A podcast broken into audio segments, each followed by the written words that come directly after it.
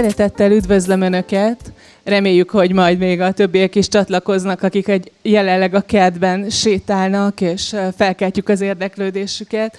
Én Élő Anita vagyok, a Válasz Online újságírója, és most az önök moderátora leszek ezen a beszélgetésen, és köszöntöm a résztvevőket, akik az előző beszélgetéshez hasonlóan úgy foglalnak helyet, hogy van két biológus vendégünk, Abonyi András és Botta Dukát Zoltán, és van egy, egy másik, egy kakuk fiókánk, egy másik szakmának a képviselője, ő pedig Suhai Gábor, aki pszichológus és szervezetfejlesztő, és arról fogunk most beszélgetni, hogy megéri-e a sokszínűség. És a korábbi beszélgetés kapcsán ugye az kiinduló pontnak gondolhatjuk talán, és Zoltánhoz fordulok, hogy a biológiában ez egy, ez egy jó dolog alapvetően, hogyha jellemző a, a sokszínűség, akkor mondjuk egy élőhelynek a, a növényzete állatvilága védettebb lehet a járványok ellen, a betegségek ellen, alkalmazkodóbb a, a környezethez. De ez mindig így van a biológiában, hogy a sokféleség, a diversifikáció az, az egy pozitív dolog? Igen, ez általában így van. A biológusok szeretik a, a sokféleséget, szeretik azt, hogyha sokféle növényfajjal, állatfajjal találkoznak, amikor kimennek a természetbe, mert az olyan, olyan szép és érdekes. És aztán persze egyszer eszükbe jutott az is, hogy meg kéne vizsgálni, hogy, hogy ez tényleg jobban működik-e attól valami, hogy, hogy sokfélébb, és elkezdtek ilyen kísérleteket csinálni. A leg, egyik első ilyen kísérletet egy David Tillman nevű amerikai ökológus csinálta, aki, aki egyébként pályáját, mint vízi ökológus kezdte, aztán módosítania kellett, és, és elkerült Amerika száraz vidékére, és elkezdett szárazföldi növényekkel kísérletezni. És ő azt csinálta, hogy az ott a prérin élő mondjuk 16 fajból elvetett egyik parcellába csak egyet, másikba kettőt, harmadikba négyet, nyolcat, mind a 16-ot, és nézegette, hogy attól függően, hogy hány növényfajt vetett el, mennyi lesz a, mennyi zöld növényi anyag termelődik, és azt tapasztalta, és ez egy akkor egy szenzációs felfedezés volt, hogy végre valaki ezt megvizsgálta, hogy minél több fajt vet el, annál nagyobb lesz a produkció. Ennek ellenére egy fajt vetünk el, ugye tömegesen erről szól a modern mezőgazdaság, egy fajt vetünk el, és, és annak próbáljuk meg optimalizálni, mert a hasznos tömeget figyeljük elsősorban, hogy mindig csak a mennyiség számít, a zöld anyagnak a, a mennyisége, vagy a, az élővilágban is van valamiféle minőségi kritérium is? Mindenképp van minőségi kritérium. A Zolinak a, a megkezdett gondolatához annyiban csatolnék vissza, hogy azért az ökológiában nagyjából tisztában vagyunk, hogy mik azok a mechanizmusok, amik felelősek azért, hogy a, a diverzebb sokféle közösségek igenis jobban működnek. Az egyik ilyen mechanizmus az, hogy a, a fajok ki tudják egymást egészíteni. Ugye a, az előző beszélgetésben előjött a komplementaritás hatása tehát, hogyha több fajunk van jelen, akkor igazából az esély is nő annak, hogy a, a fajok ki tudják a, egymást egészíteni. Egy másik ilyen mechanizmus, magyarra nem is nagyon lehet lefordítani, talán ilyen merítési hatás, sampling effectnek hívják angolul. Merítési hatás? Szimplán arról van szó, hogyha egy fajunk van, akkor nagy valószínűséggel ő, ő neki limitált lesz az, hogy ő mit tud csinálni, viszont hogyha több fajunk van, akkor nő annak az esélye, hogy mondjuk egy pár olyan faj jelen van, aki az környezeti viszonyok között a, a legnagyobb biomasszát akár tudja produkálni. Tehát nő a fajszám, akkor nő annak a valószínűsége is, hogy azok a fajok kiegészítik egymást, illetve van köztük kifejezetten jól működő. Egy utolsó ilyen mechanizmus a egymás segítésének lehetne esetleg fordítani, amikor megvizsgáljuk az egyes fajokat külön-külön, illetve egy-kettő fajt vetünk mondjuk, és van egy olyan mechanizmus is, hogy a, a egymást segítve a kettő összbiomasszája magasabb, mint a külön-külön egy-egy fajból kalkulált biomassa. De hogyha ez így van a természetben, és a sokszínűség gyönyörködtet, akkor miért törekszik a, a, az ember, amikor saját szerveződéseket hoz létre, arra, hogy minél egyszínűbbek legyenek ezek a közösségek. Tehát gondolok például arra, hogy ha megnézzük mondjuk egy nagyvárosnak a lakóvezeteit, akkor azt fogjuk tapasztalni, hogy mondjuk például Budapesten vannak olyanok, ahol csak fehérbőrűek élnek, és nem tudnak ott ingatlant vásárolni.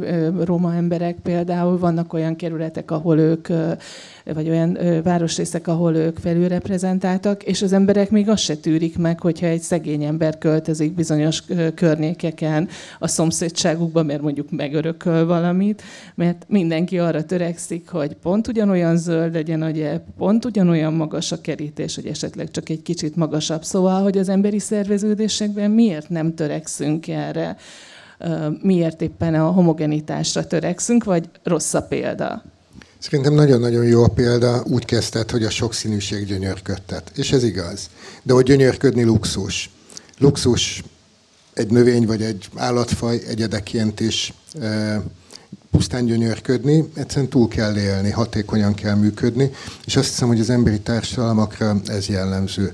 Egy halászó, vadászó, csavargó, ősközösségi működésmódban e, horda tagjai sokszínűek voltak, genetikai állományukat tekintve is meg volt a sokszínűség. Mégis egyformák voltak, mindenki nagyjából mindenhez értett. Aztán elkezdtünk letelepedni, és elkezdtünk specializálódni is. Egyre kevesebbet mozogtunk, egyre inkább bezárultunk, és egy nagyon szűkre szabott élettérben kellett megtermelni azt az élelem mennyiséget, amire az adott egyre növekvő méretű csoportnak szüksége volt. Ezt úgy lehetett a leghatékonyabban megtenni, hogy én elkezdtem csak fazekakkal foglalkozni, meg agyaggal, te elkezdtél kovácsolni, ő elkezdett földet művelni, és ez a sokszínűségnek egy egészen más aspektusát hozta be, hiszen így is sokszínűek voltunk, csomó szakmát vérprofi módon gyakoroltunk, hogyha összességében tekint ránk valaki, eh, akkor azt látja, hogy nagyon klasszak és sokszínűek vagyunk.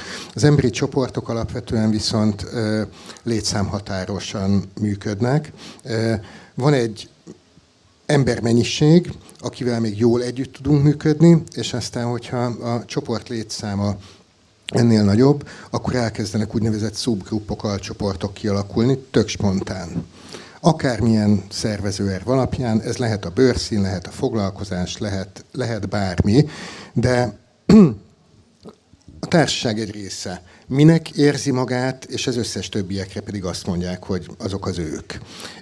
És pont ez a mechanizmus az, ami valahol sokszínűvé tesz bennünket, mint társadalmat, de hogy közben meg pontosan abban az irányba visz, amit említettél, hogy már a mezőgazdaság is úgy néz ki, miközben kísérleti adatok vannak az ökológustól, hogy sokkal nagyobb zöld növénytömeget tudunk előállítani, hogyha egy parcellába sokféle növényt vetünk el, hogy iszonyú mennyiségű parcellába, iszonyú mennyiségű hektáron ugyanazt a növényt termeljük évről évre, évről évre, de kicsit értjük is, mert ugye a hatékonyság ebben rejlik, és hogyha egy picit tovább megyünk, és azt mondjuk, hogy most már nem néhány millió ember kovályog a Földön 20-50 fős csoportokban, hanem 8 milliárdan lakjuk a bolygót, akkor, akkor megint csak oda tudunk visszaérkezni, hogy tök jó dolog a sokszínűség, nagyon szeretjük, de hogy hatalmas luxus. Sok, sokszor társadalomként, vagy,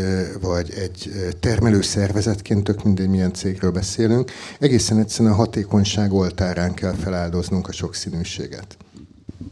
De ez így van egyébként a biológiai közösségekben is, mert beszéltünk már egy kicsit arról, hogy, hogy, hogy vannak stressztűrő bolygatást jobban tűrő növény és, és állati közösségek, de hogy ez tény, tényleg így van, hogy, hogy mondjuk a, a, az a környezeti terhelés, hogy ez a környezeti kitettség, ami megjelenik az élővilágban és folyamatosan, tehát látjuk most, hogy itt ülünk egy helyben, és egyik pillanatban el, eltakarja a, a, a napot a felhő, és akkor 5 fokkal hűvösebb van, vagy lehet, hogy 10 szóval hogy ez a környezeti kitettség, ez, ez ez, ez az azonosságok tudnak jobban, vagy pedig a különbözőségek jobban ö, ö, reagálni, és hogy egy fajon vagy fajtán belül is megvan ez a, ez a különbözőség.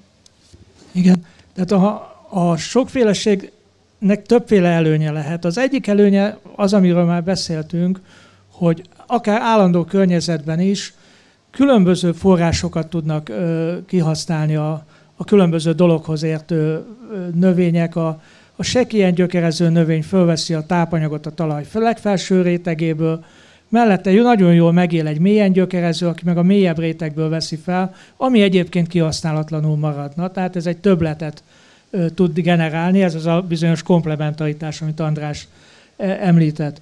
De van egy dolognak egy másik aspektusa, hogy mi történik, ha időben változik a, a környezet, vannak jó évek, rossz évek. Természetesen lehetnek olyan évek, ami mindenkinek rossz. Az idei nyár azt hiszem minden növénynek ö, rossz volt. De nem, ha nincs is ilyen extrém asszály, az, hogy pontosan mikor kezd el esni az eső, mennyi csapadék esik tavasszal, és mennyi májusban, és mennyi a nyár folyamán, az különböző növényeknek lesz kedvező a koratavaszi sok eső, és más növénynek meg az lesz a jó, ha, ha inkább nyáron van több csapadék. Ezért, ha többféle faj él együtt, akkor ezek ki tudják ezeket a hatásokat egyenlíteni. Minden évben lesz valaki, aki, aki jól produkál, a többiek azok senyvednek, de azért ott valahogy, valahogy mégis túlélnek, és várják azt az évet, amikor majd nekik lesz jó, és akkor majd ők játszák el a, a főszerepet mert hogy van a, van a főszereplő, és ez változhat a körülményektől függően. De tulajdonképpen azért hadd kötözködjem egy kicsit, mert azt tapasztaljuk, hogy ha az emberi közösségekben csak és kizárólag főszereplő típusúak vannak, nagyon domináns egyedek például, vagy nagyon kreatív egyedek, akkor a sokszínűség hiánya az nem biztos, hogy előre viszi a dolgot. Tehát, hogyha egy közösségben csak nagy álmot látók vannak, akik hatalmas nagy terveket tudnak szőni, vízióik vannak, de nincsenek ott mellettük a hangyatípusú emberek, akik meg ezeket megvalósítják, csak, egy példát. Például, akinek soha semmilyen a többitől elütő gondolat nem születik meg a, a fejében, de képes arra, hogy megfogja és arrébb vigye, akkor, akkor nem halad az a közösség. Szóval, hogy egyfelől nyilván van ez az azonosságra törekvés, vagy a hasonló keresés, de mégiscsak van egy sokszínűség is, mert egyébként nem tud működni a, a társadalom, és ez még az állati közösségekben, a növényekben nem tudom, de az állatiakban is ott van. Abszolút így van, és akárhogy is szeretnéd, biztos nem veszem kötözködésnek, amit mondasz.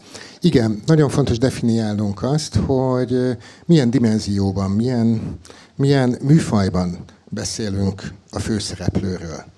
Gondoljunk csak egy színi előadásra, egy Hamletre. Aki Hamletet játsza, elvileg ő a főszereplő, ő mondja koponyával a kezében a nagy monológot, ő a sztár.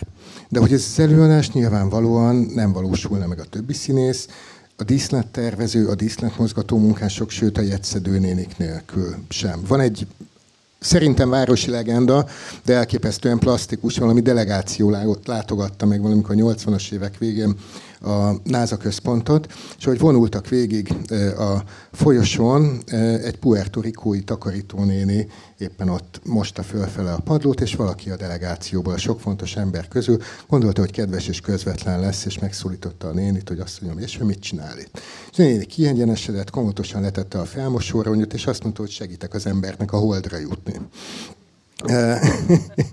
és igen, ez is egyfajta hozzájárulás. Tehát nagyon fontos, hogy milyen dimenzióban nézzük a sikerességet, vagy az főszereplőséget. És a másik, amiről gyakran elfeledkezünk, hogy mi emberek is nagyon-nagyon sok helyzetben hajlamosak vagyunk konform módon viselkedni, azaz elengedni a saját szabad akaratunkat, és igazodni egy csoportnak a viselkedéséhez. Egészen hihetetlen dolog van, egy Solomon S. nevű kutató csinált még valamikor a 60-as években egy megdöbbentő vizsgálatot, vonalakat mutogatott a vizsgálati személyeknek, akik csoportokban ültek, hatfős csoportokban, de csak egy volt igazi vizsgálati személy, az összes többi beavatott volt. Mutatott egy tesztvonalat, Aztán mutatott három másikat, és ki kellett választani, hogy melyik ugyanolyan hosszú, mint a tesztvonal. Az egyik ekkora volt, a másik ekkora volt, a harmadik pedig ekkora volt. Szemmel láthatóan üvöltő különbség volt. Hogyha az igazi kísérleti személy mondhatta először, akkor megmondta a jó választ, hogyha utoljára mondhatta, és az előtte szóló beépítettek. Konzekvensen rossz választottak, akkor Először furcsán tekergette a szemét, a fejét, kicsit ficergette a helyén, majd amikor nyolcadiknak sorra került, akkor azt mondta, hogy igen, én is ilyen hosszúnak látom az ekkora vonalat. Alkalmazkodott a viselkedésével. És ez a csoportnyomás, ez a konformitásra késztetés, ez azt gondolom, hogy nagyon-nagyon erős minden társadalomban, minden munkaszervezetben, és önmagában ellene megy a sokszínűségről alkotott legendának. Van hasonló a biológiában is? Mindenképpen van hasonló. Itt viszont még a dominanciára visszaugrani szeretnék, mert ugye közösség ökológián belül általában tehát a, közösség tagjai között kompetíciót feltételezünk, tehát hogy a tagok mondjuk ugyanazért a tápanyagért versengenek, és hogyha valaki dominánsá válik, akkor azt várnánk, hogy mondjuk a többi fajt kiszorítja. Bocsánat, nem biztos, hogy mindenki az ökológiai szakmát képviseli a közönség körében. Ugyanazt értünk dominancián, amit a hétköznapi nyelvben? Én itt dominancián mondjuk itt a szóba került a biomassa termelés, egyrészt egy diverzitás mérőszám az, hogy hány faj van jelen, és egy másik diverzitás mérőszám az, hogy milyen biomasszával járul egy-egy faj hozzá az összeshez. Tehát én dominancia alatt azt értem, hogy valaki az összbiomasszának egy nagy részét adja például. És hogyha limitáló a tápelem, akkor azt gondolnánk, hogy ha valaki domináns, akkor kiszorítja az összes többit, és mondjuk a fajszámnak értető módon csökkenni kellene és igazából emiatt nem értjük, hogy akkor mégis a diverzitás hogyan hathat pozitívan például a, a biomassa termelésre. Egyik megoldás lehet, hogy ezek két, tehát hogy időben nem ugyanakkor ható folyamatok, hanem igenis az, hogy a dominancia ki tudjon alakulni, és mondjuk a legalkalmasabb ember jelen legyen, ahhoz mondjuk kell egy kiinduló divers csoport ha nagyon pici ez a csoport, akkor megint csak ugyanazok a, a ökológiai folyamatok mentén, amiről beszéltünk, kisebb az esélye, hogy mondjuk ott lesz az, aki el tudja játszani a Hamlet főszerepet, vagy, vagy, vagy hasonló. Tehát itt tulajdonképpen a dominancia azt jelenti, hogy egy adott pillanatban az a sikeresebb, fajtája vagy faja annak az egyébként nagyon sokszínű élővilágnak, ami, ami ott van, és aztán egy következő környezeti változásban akkor megint egy másik emelkedhet fel, de azért akkor is, amikor ott van a domináns, akkor is ott van még sok másik is. Jól Pontosan értem. így van. Sőt, azt is el tudjuk gondolni, hogy ha valaki nagyon domináns, akkor igazából annyira elnyomó tud lenni, hogy az ott maradók között igazából segíti a, a fennmaradást, tehát mondjuk az ő között lévő versenyt csökkenti, tehát kompetenciát, vagy kompetíciót csökkenteni tud. De te mást értettél a dominancián, nem? Tehát, hogy a, az emberi szerveződésekben a dominancia nyilván mást, mást jelent valakit, aki vagy uralja, vagy olyan hatással tud lenni a, a, a közösségre, hogy ő valamilyen módon a vezetője. Talán ezt jelenti a szervezeteknél a dominancia. Igen, az elsődleges jelentése valóban ez. De hogyha az ökológiai jelentéstartományban értelmezzük, akkor pusztán arról szól, hogy benne élünk egy adott pillanatban valamilyen környezetben, és hogy ebben a környezetben bizonyos személyiségegyek, viselkedések, működésmódok valószínűleg előnyösebbek, jobban szolgálják akár nettó a túlélést, akár pedig a társadalmi értelemben vett sikerességet. És akkor nyilvánvalóan, hogy ezek a működésű valakik lesznek dominánsak, szónak abban az értelmében, ahogyan az ökológus érti. Ez egy nagyon izgalmas dolog, ritkán gondolunk bele, de hogy érdemes ránézni arra, hogy az Egyesült Államok mitől tudott iszonyú hamar rendkívül rövid idő alatt a Föld minden tekintetben vezető nagyhatalmává válni. Én azt gondolom, hogy ennek egy nagyon-nagyon jelentős komponense az, hogy 150-200 év alatt népesült be valójában ez a kontinens. És hogy bevándorlók kezdték el építeni azt a kultúrát, ami aztán világhatalomá fejlődött villámgyorsan. Kik voltak ezek a bevándorlók? Hát nagyon sokfélék. Bőrszínüket tekintve is sokfélék voltak meg. Nemzetiségi hovatartozásukat tekintve is sokfélék voltak. Egy dologban azonban megegyeztek. Ők voltak azok a bátrak, azok a vállalkozók, azok a tökösek, akiknek elegük lett az óhazában valamiből, és volt annyi vér a pucájukban, hogy egyszer hajókufferrel nekivágjanak a nagy útnak, akik bírtak hinni abban, hogy itt ez a nagy lehetőségek hazája lesz, akik bírtak úgy partra szállni, hogy, hogy azonnal feltűrték az ing kúját, és elképesztő lendülettel nekiálltak létrehozni valamit. Ők voltak a vállalkozó szelleműek. Az óhaza itt maradt kifilézve, azt gondolom, hogy a, a vállalkozó szelleműek nagy része az egészen egyszerűen elindult Amerikába. És ott létrejött egy olyan dominancia aspektus, a vállalkozó szelleműség, ami egy megkülönböztető jegyé vált például egy meglehetősen belassuló Európához képest. Ez jelen van egyébként a, a, az élővilágban is, vagy ott teljesen másképp működik a dolog, és egy genetikai sokféleség, egy őrületes pazarlás jelenik meg, amiből aztán a verseny során ki emelkednek azok a, sikeres egyedek. Szóval ez hogy működik a biológiában? Egyszerre van pazarlás, és egyszerre van, van hiány a biológiában.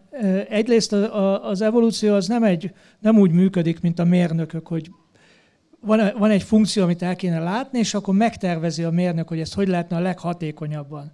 Az evolúció az, az tulajdonképpen egy sufnitunyink, hogy mindig egy picit alakít a, mindig jönnek létre új változatok, amik kipróbálódnak, amelyik sikeres, az maradhat, amelyik nem sikeres, az, az kidobják, kidobja az evolúció szemétdombra. Azok a változatok kihalnak. A fajon belül is folyamatosan jönnek létre az új változatok, amikor elég sok különbség összegyűlik, akkor ezek már új, új fajokká válnak. És akkor van, amikor ez, ez sikeres, van amikor, van, amikor kevésbé.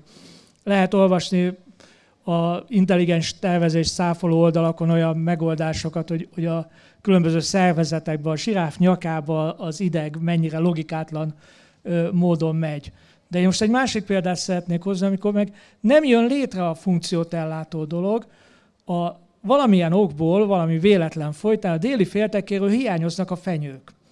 Éppen ezért például Új-Zélandon kimutathatóan lejjebb van a hegyekben az erdő határ, az erdő és a gyep határ, mert hiányoznak a fenyők. Ha oda, ha oda visszük őket, akkor remekül el lehet ültetni, remekül megnőnek, tehát sokkal magasabbra lehetne tolni Új-Zéland erdősültségét, ami egyébként így is elég szép nagy, azzal, hogy odavinnénk a fenyőket, és a hegyek, hegyi rétjeiket még jól be lehetne fenyvesíteni.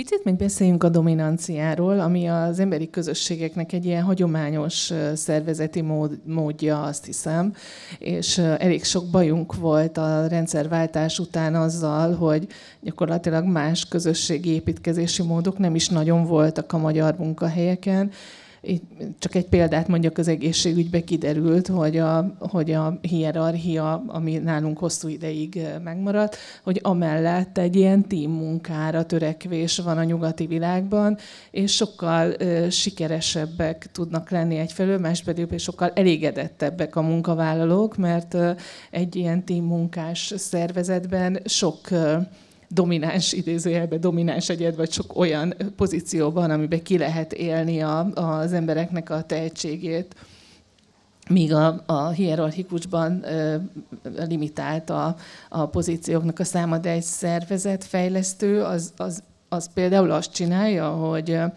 egy munkahelyen, ahol ilyen domináns rendszer van, próbál valami másfajta szervezeti kultúrának a magját próbálja elültetni, vagy ez reménytelen?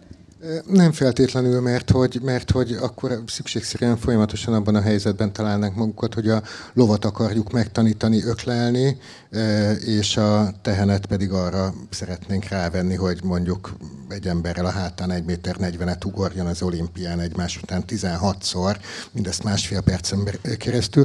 Nem fog menni. Nagyon fontos.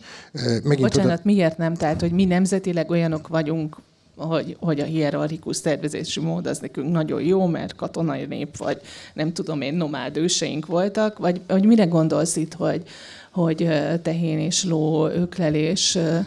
Ö, nem tudom, hogy mi magyarok milyenek vagyunk. Ugye pont erre nincsen sztereotípjánk. Az olaszokról, még a svédekről tök pontosan meg tudjuk mi magyarok mondani magunkról is el tudjuk kezdeni mondani, de aztán rájövünk, hogy ahányan vagyunk, annyi félék vagyunk, és végül odaérkezem meg, hogy ja, mi magyarok állati színesek vagyunk.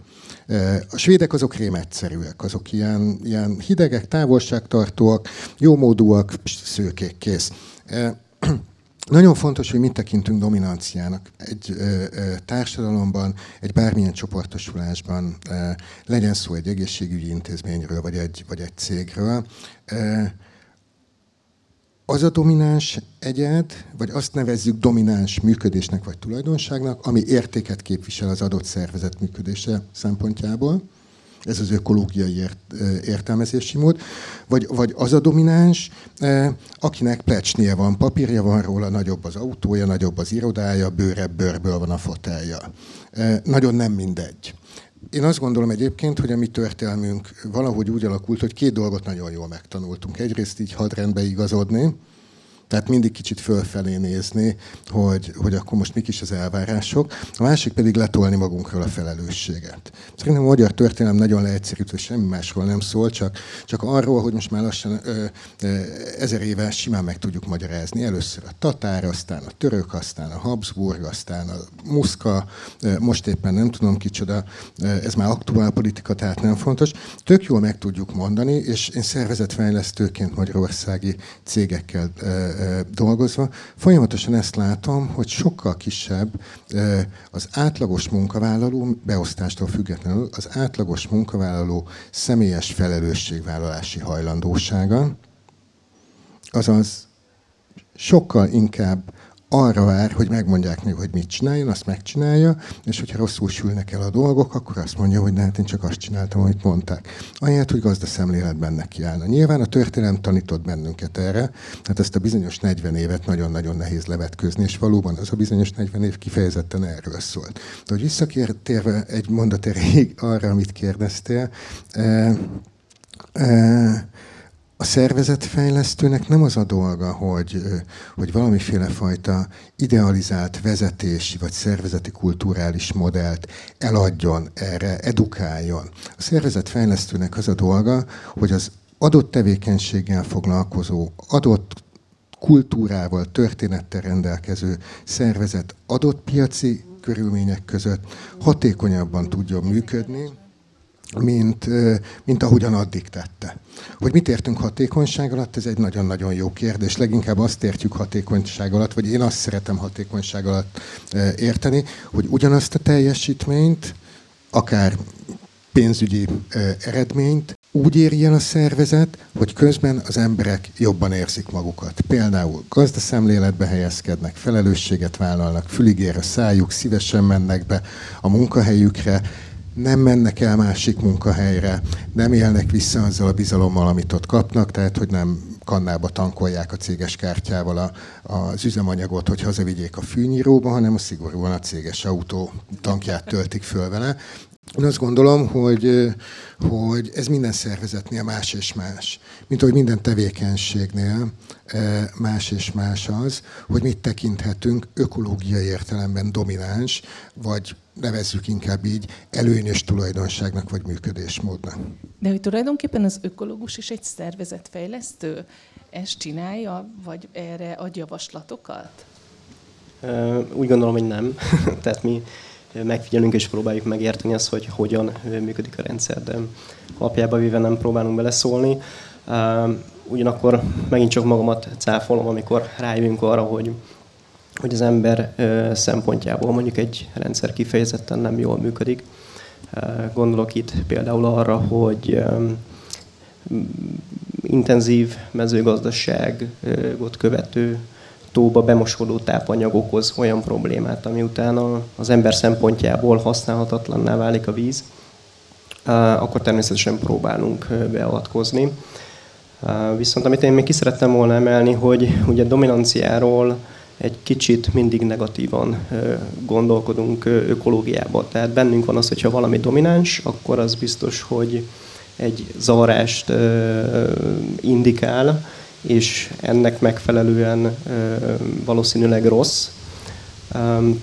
Ugyanakkor megvan a, a szerepe a dominanciának is, nagyon sokszor, tehát a természet azért köszöni és, tudja, hogy, hogy minek kell sokszor ott lennie. Tehát, hogy nem mm, feltétlenül minden esetben rossz a dominancia. Ezt azért hozzá szerettem volna tenni.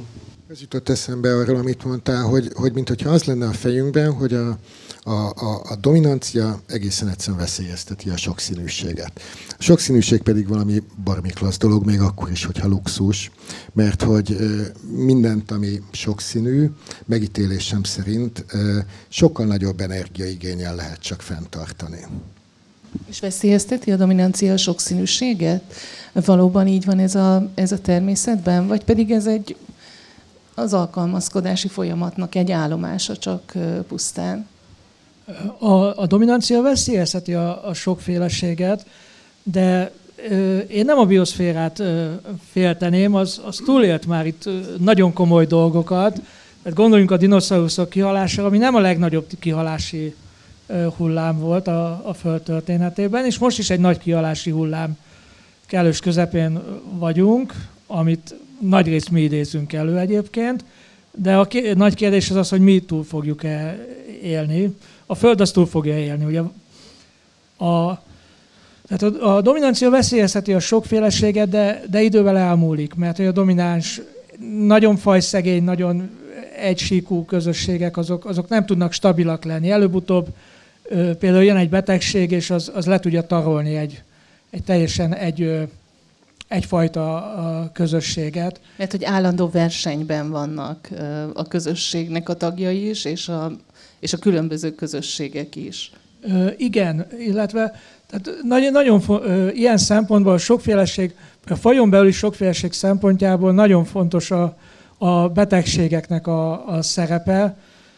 Volt egy olyan vizsgálat dél-svédországi vipera populációk, hogy egyszerűen egy beltenyésztettség miatt nagyon egyformák lettek az egyedek, és, és nagyon leesett a szaporulat, mert hogy olyan kis betegségek, amik egyenként nem letálisak külön-külön, de, de így összeadódva egy nagyon legyengült immunrendszerű populációban nagyon komoly problémákat okoztak, főleg a, ugye az, az új, leendő újszülötteknél, azt hiszem ez egy elevenszülő faj, és azzal tudták megoldani a, a problémát, hogy néhány évre egy másik területről hoztak hím példányokat, amiknek a gyerekei születtek, megnőtt a sokféleség, a genetikai sokféleség a, a populációnak. Utána ezeket az egyedeket újra visszafogták és el is vitték, de, de ott maradt az ő, ő genetikai állományuk, meg sokkal változatosabb lett az immunrendszere a, az ott élő egyedeknek, és, és ettől fogva elkezdett megint szaporodni a, a populáció. Tehát sokféleképpen gondolhatjuk a sokszínűséget. Itt az előző beszélgetésben arról volt szó, hogy a, a biológiai közösségeknek a állandó jellemzője, hogy stressz hatások érik, és bolygatás, ezt a, ezt a kifejezést használták, és akkor arra gondoltam, hogy tulajdonképpen ezek a munkahelyeken, a szervezeteknél is folyton előjönnek, hogy például a multinacionális cégek néhány évente átszervezik a, a saját közösségüket, amit talán mondhatunk, hogy ez egy bolygatás a, a, a ti fogalmaitok szerint, és egy stressz helyzetnek a, esetleg a, a mesterséges létrehozása? A, a mi fogalmaink szerint az átszervezés az bolygatás. A bolygatás valami olyan, ami hirtelen jön, rövid ideig tart, és, és hát elpusztít egyedeket, vagy, vagy legalábbis valami fölkavarja mondjuk így az állóvizet képletesen. A stressz az inkább egy olyan, ami egy állandóan jelenlevő állapot, amiben, amiben rossz élni. Tehát ha, ha nincs átszervezés, nagyon stabil a, a környezet, de állandóan nagyon keres, keveset fizetnek, és a, és a főnök hetente egyszer mindenkit nagyon ö, lecsesz, az akkor, akkor az egy stresszes munkahely. Ahol a, nagyon nagy a fizetés, nagyon kedves a főnök, nagyon jók a szociális juttatások, a catering, minden kafetéria van, de két évente van egy nagy átszervezés, és, és akkor mindenkinek veszélyben az állása, na az, egy, az meg egy bolygatásos rendszer. Te is így látod, Gábor?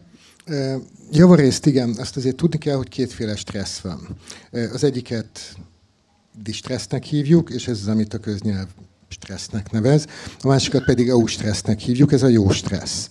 Ez nem hajít ki bennünket a komfortzónánkból bele a pánikzónánkba, csak úgy a pánikzónánknak az innenső szélére. Ez jó, ez egy ilyen kellemes izgalmat jelent. Össze kell kérdezzem meg rögtön, hogy ilyen létezik a, a ti világotokban is, ami a mi világunk persze, csak hogy a ti nézőpontotokból? Nekem most nem szeretnék elkalandozni, de az jutott eszembe, hogy hogy ez a stressz kérdése valaminek a végét jelenti. És ugye kérdezted a Zolit, hogy a, dominancia az mindig veszélyezteti a, a, a diverzitást. Én is utaltam rá, hogy a dominancia valahol egy folyamatnak a vége, tehát valahonnan kezdünk, és, és ez a dominancia az, az idővel mondjuk kialakul. Mert mondjuk van egy, egy limitáló tápelem, ami miatt mondjuk egy faj kifejezetten um, sikeres tud lenni. De most amikor jön egy zavarás, akkor sokszor vége van, és egy teljesen új történet kezdődik, és ez sokszor például az előző dominánsnak a dominanciájának a végét jelenti. És például egy példa egy zavarásra, hogy a parazitákról mindig, ha meghalljuk azt a szót, hogy parazita, akkor, akkor írtózunk, és az csak rossz lehet. Most egy vízi példát hozva, alga biomassa, ugye Balaton kapcsán is hallott már mindenki a, a cianobaktérium virágzásról, ami például egy, egy lehető legrosszabb állapot a, vízi táplálékhálózat szempontjából, és a legújabb kutatások azt mutatják, hogy nagyon nagy szerepe lehet például a, a parazitáknak, kitrid gomba parazitáknak, ugye az előző előadásban is előjött a gombák szerepe, nem tudjuk még, tehát nagyon nagy hiányossággal rendelkezünk például a gombák szerepéről a vízi környezetbe is. Például pont ők teszik azt lehetővé, hogy a, a domináns ed, egyedeket követve, tehát ahogy dominánsá válik, mondjuk a, a gomba parazitának a, a mennyisége növekszik, és ő lesz az, aki Um, tehát úgy hívják ez a killing the winner, tehát hogy aki az előző versenyt megnyerte, ő azt üti ki és ezzel segíti a rendszernek a, a, a, a stabilitásának a fenntartását, és újra indítja azt a folyamatot, ahol megint a diverzitás lehet diverzitásnak lehet szerepe. Gábor, ne felejtsd el a gondolatodat, de a, ha nagyon le akarom egyszerűsíteni a válaszodat, akkor ez azt jelenti, hogy, hogy ez egy buta kérdés, mert hogy a, a stressznek, stresszről úgy gondolkodni, hogy az pozitív vagy negatív nem nagyon lehet a biológiában, ez egy szükséges és nélkülözhetetlen. Jól értem a abszolút, abszolút. dolgot? Köszönöm, visszamentünk a munkahelyekre. Oké, okay. szóval hogy ez volt a, az, EU, az EU stressz, a jó stressz, ami inspirál. Ez sem egy kényelmes állapot. Tehát gondoljunk bele, hogy amikor nyaralásra készülődünk, mármint hogy nem amikor álmodozunk róla, meg tervezgetjük februárban, hanem amikor effektíve ott van az a június 22-e, és 23-ára megvan a repjegy, és össze kell pakolni, és át kell gondolni, és meg kell kötni, és ki kell váltani, és be kell csekkolni, szóval, hogy ez stressz, de ez jófajta stressz. És akkor ott van a distressz, ami pedig, ami pedig rossz. Azt nem szeretjük, azt nagyon nem szeretjük, az megvisel. Az, hogy rövid miért vagy... hoztak létre ilyet, a, miért hoznak ilyet létre a munkahelyek az állandó átszervezések? Mondom, mondom, eh, van még egy dimenzió, ami nagyon fontos, az az, hogy akut vagy krónikus stresszről beszélünk. Tehát rövid ideig áll föl, fönn, itt és most eh, vagy pedig hosszan elhúzódik. Ugye ez élettanilag csodásan össze-vissza van kutatva, mindent tudunk róla, lélektanilag pedig, pedig még egy dimenziót be kell hozni, és ez a legfontosabb számunkra, hogyan élem én ezt meg ami éppen velem történik. Ez a legfontosabb, hogyha azt élem meg, hogy kiszolgáltatott vagyok, tehetetlen vagyok, akkor a legapróbb problémából, a legapróbb nehézségből is képes vagyok egy nagyon mély distresszt csinálni magamnak, de hogy ez alapvetően egy észlelési kérdés. Kameraállás kérdése, hogy, hogy mit jelent ez nekem. Ez egy beavatkozási pont. Úgy fogalom, 10-15 éve jelent meg egyre elterjedtebb a reziliencia. Előtte mindig a stresszel való megküzdésről beszéltünk. Arra tanították az embereket, hogy küzdjenek meg a stresszel. Mindenféle technikákat adtak hogyha a háborgó óceánba pottyansz, akkor kezdj el úszni mellúszásban. Hogyha a háborgó óceánba pottyansz, akkor kapaszkodj egy mentővbe. Viselj télen-nyáron éjjel-nappal mindig mentő mellényt, mert ha egyszer a háborgó óceánba pottyansz, az fel... Ilyen konkrét technikákat adtak, hogy hogyan, hogyan küzdjünk meg a háborgó óceánnal. A reziliencia megközelítés az, az azt mondja, hogy figyelj, tanulj meg szörfölni. Tehát, hogy egyensúlyozz a deszkán, és menj együtt a hullámokkal. Nézd meg azt, hogy hol van beavatkozási pontot, hol tud súlypontot áthelyezni, erről szól a szörfölés és ott tedd meg, az összes többit megfogadd el.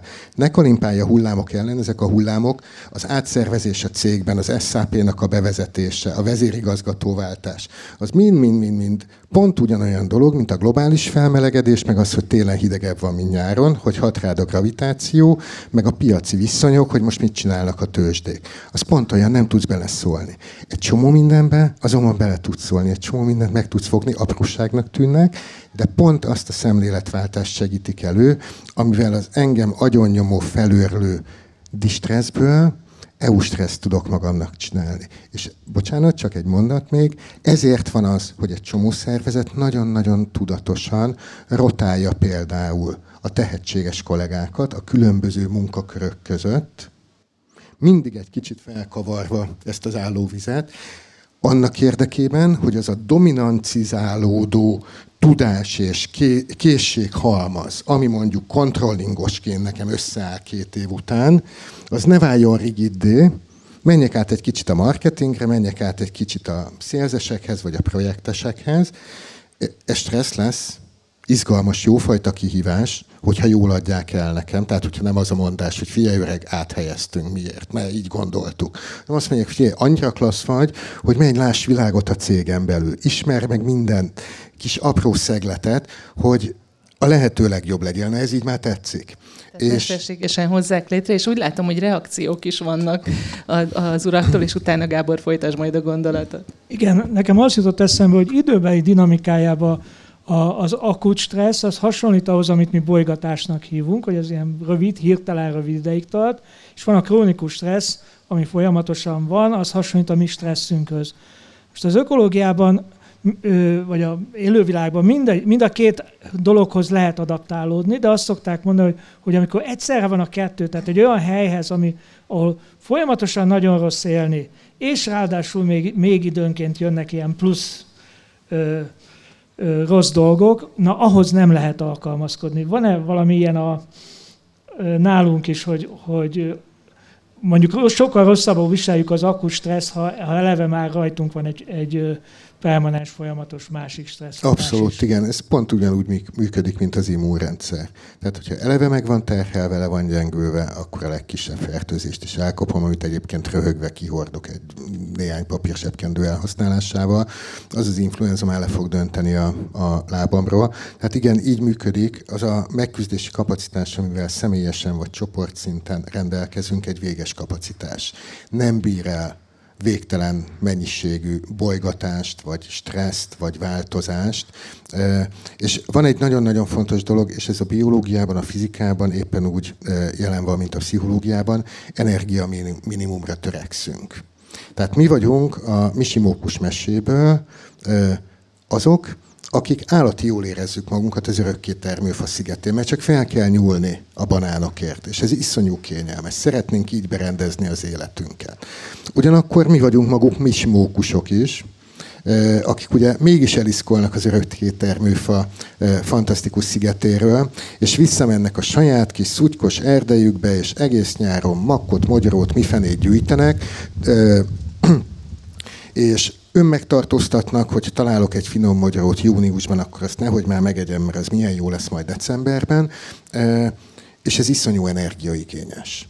de hogy van valami olyan hozzáadott érték, ami például az emberi csoportokban vagy a munkaszervezetekben is megjelenik. Valami, amire azt tudom mondani ilyen személyesen, hogy igen, megcsinálom ezt a munkát rendesen, igen, felgyúrom magam és konfrontálok akár a főnökömmel is, képviselem az ötletemet, a javaslatomat, többet teszek bele, még akkor is, hogyha éppen nem fizetik meg azt a túlórát, vagy nem léptetnek elő rögtön másnap, mert szerintem így érdemes csinálni.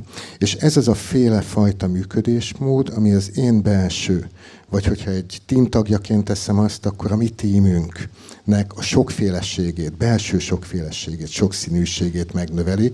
Ez voltak éppen luxus. Igen, azt hiszem, hogy egy olyan környezetben természeti környezetben élünk, amit ez a kétféle dolog, amit említettél, hogy a bolygatás és a stressz az egyszerre van egyszerre van jelen, ami a különleges alkalmazkodó képességet igényli. De nekem az jutott eszembe közben, a, és lehet, hogy ennek nincsen ilyen természeti áthallása, hogy amikor jönnek ezek a nagy munkahelyi átszervezések, akkor nekem például van egy kollégám, aki mindig fogja magát, és elmegy egy másik munkahelyre, és amikor vége, akkor visszajön. Mert ő köszöni szépen, ő ezt nem szereti, ő, ő ezt nem kéri az életében. De hogy kivált-e mindez ilyen hatást mondjuk az élővilágból is, hogy ami kevésbé stressztűrő, ez nem biztos, hogy elpusztul, lehet, hogy elmegy onnan, nem? És el, elvándor. Nem tudom, hogyan reagál erre az ökoszisztéma.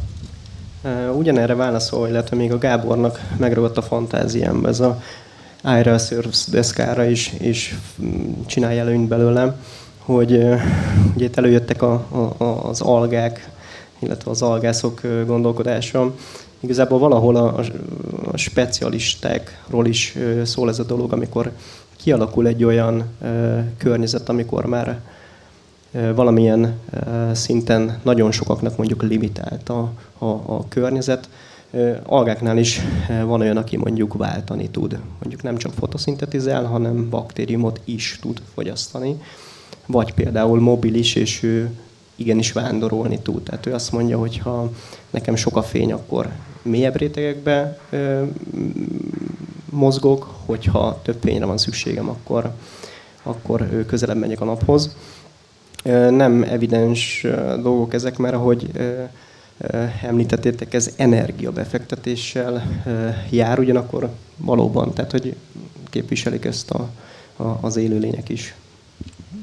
A, a növényeknél is van ilyen, annak ellenére, hogy itt az egyedek nem mozognak, hogy a, a növénynév az onnan keletkezik, hogy ő a növő lény, aki csak nő és nem mozog.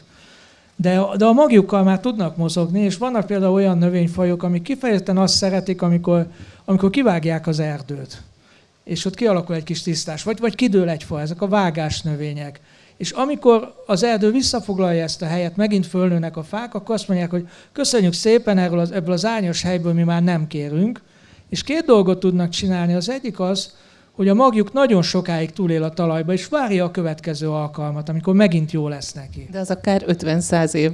Igen. És addig ott marad a, a igen, magja? Igen, vannak olyan tartós, tartós magbankok, sajnos például ilyen a parlagfű, aminek szintén az kell, hogy megmozgassuk a talajt. Volt ilyen kísérletünk a, a kiskunságban, hogy talajt mozgattunk, vetettünk, nem csináltunk semmit. Ahol a korábban mezőgazdasági művelés volt, akár 30-40 évvel ezelőtt is fölhagyták, ott elég volt megmozgatni a talajt, nem kellett oda vinni a parlagfű magját ahhoz, hogy, hogy előjöjjön. Tehát ez az egyik megoldás, hogy helyben ülök és várom, hogy mikor lesz nekem kedvező alkalom, addig, addig valami olyan állapotba átvészelem, ami, ami alkalmas erre, hogy évtizedekig át. Ismerünk a munkahelyeken is azért ilyeneket, ugye? Akik Bizony, bármi történik, ők mindent túlélnek. A, a másik pedig, hogy, hogy elmegyek és megkeresem a következő alkalmas helyet, tehát valami olyan megoldása van a, van a magterjesztésnek, bogyóba rejtem a magomat, megeszik a madarak és elviszik, és arra pottyantják el. Nagyon apró a magom, van rajta esetleg repítőkészülék, és akkor a szél elviszi. Az a lényeg, hogy kere, aktívan idézőjelben aktívan, de keresi a, az új alka, neki alkalmas helyet, és ott nő föl megint. Van ilyen a, a szervezeti struktúrában is? Tehát vannak ilyen típusok, amit így meg tudtok határozni magatokban? Mi ismerjük az, azt, az, azt a munkatárs típust, aki a legkisebb energia befektetéssel képes mindent túlélni, mert sose veszik észre, hogy egyáltalán létezik. Ez nem a sajtóra jellemző elsősorban, de azért vannak olyan közegek. Szóval, hogy ez, ez létezik, és, és vannak a nagy vándorlók, vagy azok, akik jól reagálnak ezekre, aktívan reagálnak a változásokra? Abszolút, és hogy simán lehetne sorolni hosszasan ezeket a, a, a laikus kategóriákat. Ott vannak a forradalmárok, ugye, akik mindig mindent felforgatnak magukról, ott vannak a protestálók, akik mindig konfliktusba keverednek, és mindig, mindig mennek és harcolnak a maguk igazáért, vannak, akik azonnal lelépnek, aztán amikor konszolidálódik az adott egyébként szeretett munkahelyen a változás, akkor pedig így visszajönnek, és akkor, és akkor beülnek ugyanabba abba a gumicsónakba. vagyunk így is. Igen, én azt gondolom, hogy igen, tehát hogy simán lehet ezt itt tipizálni, de hogyha egy picit árnyaltabban nézünk rá, akkor, akkor csak az van, hogy nekem személyesen van egy életem során összeszedett úgynevezett megküzdési kapacitásom, mindenféle fajta eszközökkel, és akkor jön a helyzet, jön a bolygatás, lehet, hogy éppen csak egy kis koristolás ez a bolygatás, lehet, hogy valami hatalmas nagy drámai változás, és akkor ott vagyok én a Suhai Gábor, és előszedem a hátizsákomból azt, hogy min van. E, és, és hogyha azt tapasztalom, hogy amit én értek ebből a helyzetből, ahhoz nekem a hátizsákomban nincsen megküzdési eszközöm, na ezt hívjuk krízisnek. A krízis az azért nagyon nehéz, mert hogy totál elveszettség élményt élek át, nincsen eszközöm, nincs a múltamban olyan tapasztalat, nincs a fejemben olyan tudás, amivel én ezt a helyzetet bárhogyan is kezelni tudnám. Tehát ennek biztos, hogy, hogy itt most vagy hét jaj benne, lesz a Vagy nincs benne előre, előrelépési lehetőség, tehát az is előfordulhat, nem? Hogy, hogy nem a saját ö, tudásoddal van a, a probléma, és nem tudok most alternatívát mondani a biológiai közösségben, hanem egy egyszerűen csak azt érzeli, érzékelik az emberek, hogy nincs előttük tér, nincs előttük fejlődési lehetőség az adott, adott helyen, is azért, azért mennek eh, tovább. Igen, és akkor itt jön be az, hogy azt mondom el, hogy oké, okay, akkor, akkor most kitalálok valamit, én, esetleg külső segítséget veszek igénybe, hogy közösen találjunk ki valamit, vagy, vagy tagja vagyok egy csoportnak, akiktől tudok támogatást, erőforrást kapni, hogy én megküzdjek, vagy pedig tényleg az van, hogy vége van a világnak. Az biztos, hogy én többé-kevésbé az egész életemet arra áldozom, hogy a saját magamról alkotott pozitív énképet fenntartsam, mert csak így jó a saját bőrömben lenni. E, hogyha az exitet választom, akkor sérülne az én képem Egyértelműen. Tehát akkor egy gyenge, béna, loser kis izé, bénasság lennék. Na ez nekem így nem jó. Mit fogok tehát csinálni? Gyorsan keresek egy külső okot, és azt mondom, hogy ennél nagyobb tökkel ütöttet, mint ez a főnök, vagy aki ezt a változást... És megvan a legjobb magyarázat arra, hogy miért nem kell nekem itt most ebben a helyzetben megküzdeni. Azok miatt a hülyék miatt.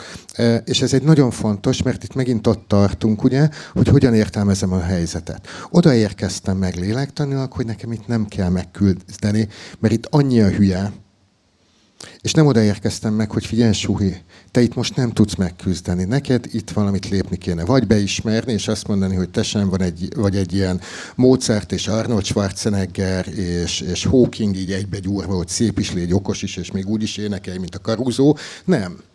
Te jó vagy valamiben, ami itt most nem működik, de ettől te még jó vagy hogy ki tudjam mondani azt, hogy én nem tudom kezelni ezt a helyzetet, szeretnék külső segítséggel, vagy anélkül tanulni valami újat, egy új mozdulatot a szörfdeszkán, valami olyat behúzni a hátizsákomba, ami a változó körülmények között segíti azt, hogy én továbbra is, most az ökológiai terminológiát használva, domináns maradhassak. De itt van egy nagy különbség, nem? Tehát, hogy, hogy a Gábor végig azt mondja, hogy én, hogy én, én suhi, én.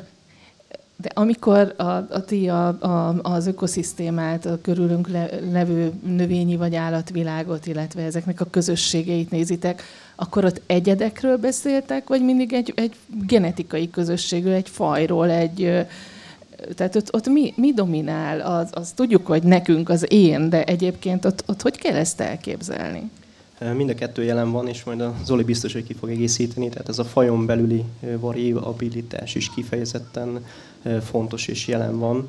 A probléma vele, megint csak algákba tudok gondolkodni, nagyon nehéz, nehezen mérhető, és nagyon sokszor megragadunk azon, hogy hogyan néznek ki azok az egyetek, tehát morfológiát tudunk egyedül vizsgálni, mert egyszerűen nincsen hozzá eszközünk, hogy, hogy megmérjük, hogy tényleg az, a, az az egyed mire képes, illetve amiről már volt szó közösségi ökológián belül a fajok közötti különbségek, és ugye pont azért rakjuk őket különböző fajba, mert azt gondoljuk, hogy olyan mértékben különböznek, hogy szét kell őket választani. Tehát mind a kettő jelen van.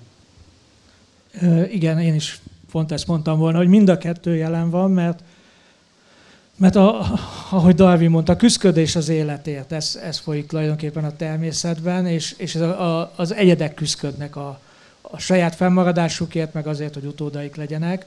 De amin a, az evolúció működik, amin a szelekció hat, az pedig az öröklődő tulajdonságok, ami, ami lehet egy egyet fölötti dolog, mert az, hogy a adott fajba tartozó egyednek, egy parlagi sasnak a fiókái is parlagi sasok lesznek, tehát, tehát ez egy átadódó, szülőről utódra átadódó tulajdonság, de lemehetünk egészen a, a, a gének szintjére, hogy a kékszemű embereknek nagy valószínűséggel szintén kékszemű vagy, vagy zöldszemű gyermekeik lesznek, és ha a kékszeműség az egy előnyös tulajdonság, akkor, akkor a kékszeműeknek több gyerekük lesz, vagy igen, több gyerekük lesz, és ezért ez a tulajdonság el fog tudni, tudni terjedni.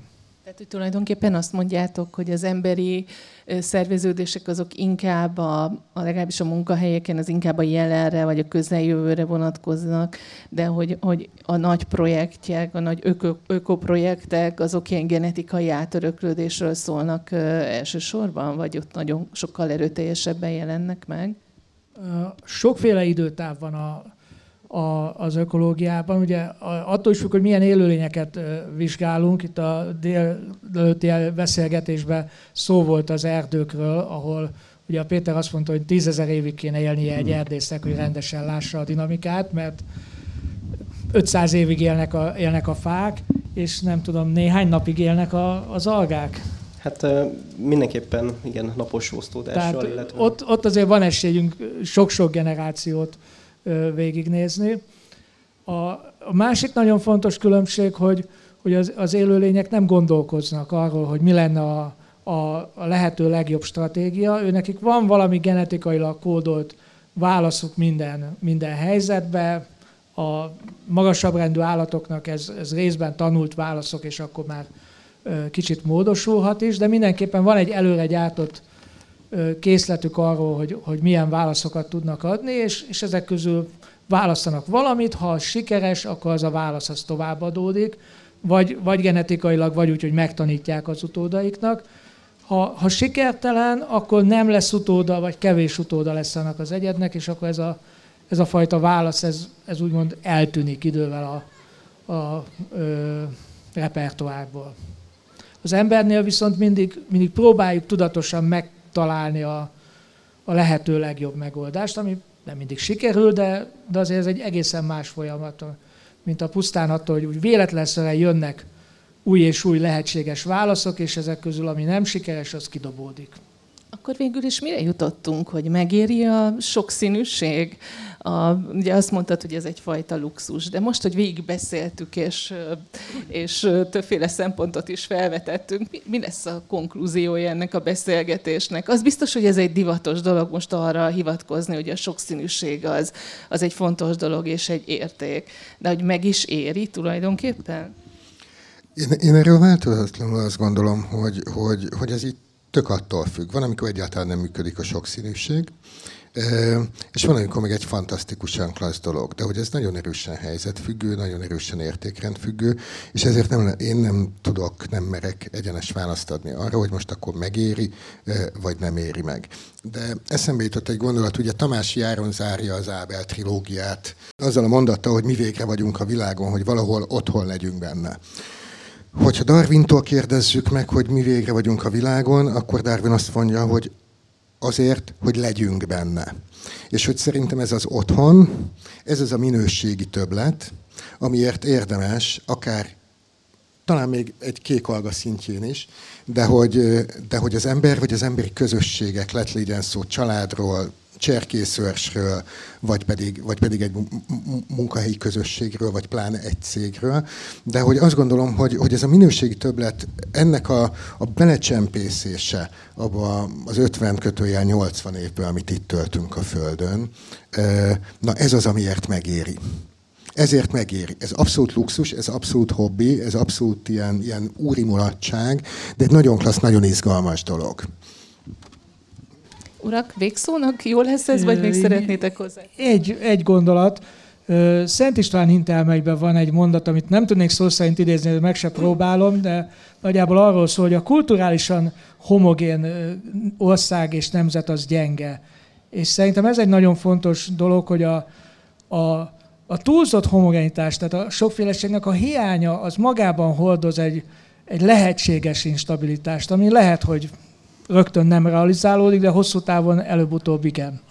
Annyit szeretném még hozzátenni, hogy nem csak, hogy megéri, hanem meg, meg kell, hogy élje, érje, és bele kell fektessünk ebbe a luxusba.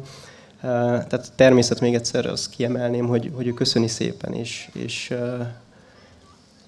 ő tudja, hogy melyik irányba kell menni. Amikor az ember megjelenik, akkor ugye általában a mi beavatkozásunk eltolja sokszínűséget mondjuk egy kevésbé sokszínűbb irányba, és itt az előző beszélgetés, illetve mi is érintettük, hogy egy sokkal instabilabb állapotot jelent, úgyhogy az ember szempontjából fontos az, hogy a, a természet stabil maradjon, és azok a szolgáltatások, amiket ők nyújtanak, az számunkra fontosak igazából és az a sok, sokszínűségen keresztül jelenik meg. Köszönjük szépen a figyelmüket. Még egy beszélgetésünk lesz a mai nap folyamán, ahol ahol szintén biológusok beszélgetnek majd, de akkor költőkkel és bibliakutatóval, úgyhogy nagyon izgalmasnak ígérkezik az is, és majd a hangos bemondót kérem, hogy figyeljék, addig pedig élvezzék a, a kertnek a különböző programjait. Köszönjük szépen a figyelmet!